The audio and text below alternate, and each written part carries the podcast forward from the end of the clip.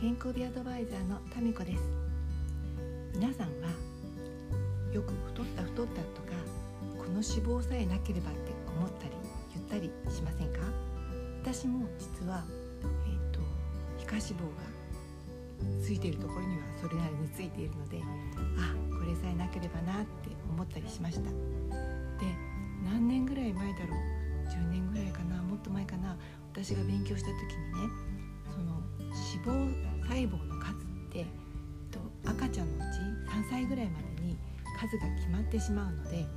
その時までに脂肪細胞が爆発的に増えるような食生活とか生活をしていた子はその脂肪数細胞の数のままそれから、えーと、その時にね適正な脂肪細胞の数だった子はそのままっていうのをね、うん、勉強した気がします。でそのとそれだから大きくなってから脂肪の細胞の数は変えられないけれどもその脂肪細胞が太ったり痩せたりするわけです。だから数が大きい子は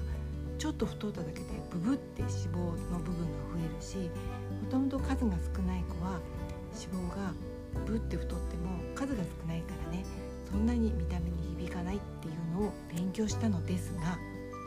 なんとなんとその後どんどん科学が進歩して今はね大人になってもどうやら脂肪細胞の数は増えることがあるらしいっていう研究結果につながっています。だからその大人になってから脂肪細胞の数が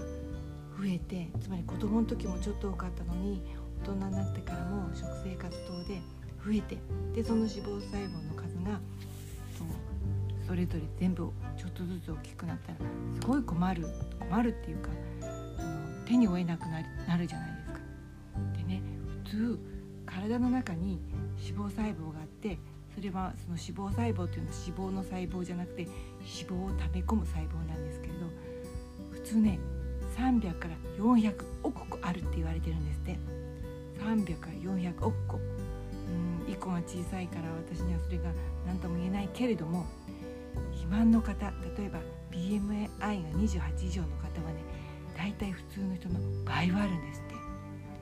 でねこの300から400億個あるっていうやつの脂肪細胞ですけど普通の方はね大体80っていうサイズの大きさなんですって。ちょっと単位は難しくて言えない。ごめんなさい。でそれの1.2から1.3ぐらいまで脂肪を溜め込むことができるんですって。だから80ぐらいの大きさだけど100ぐらいまで大きくなっちゃうんですね。だって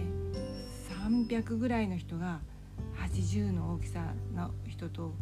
400個ある人が100になったらすごく差が大きくなると思いませんか？ちなみにねマラソン選手は大きさがなんと30ぐらいなんですって。脂肪細胞の数が少ないんですじゃなくて脂肪細胞の中身が少ない。きさが小さいんです。すごいですよね。こういう知識って覚えておくとちょっとね自分が痩せたいなと思った時に参考になるかなと思ってお話ししました。今日はここまで。それでは一日いってらっしゃい。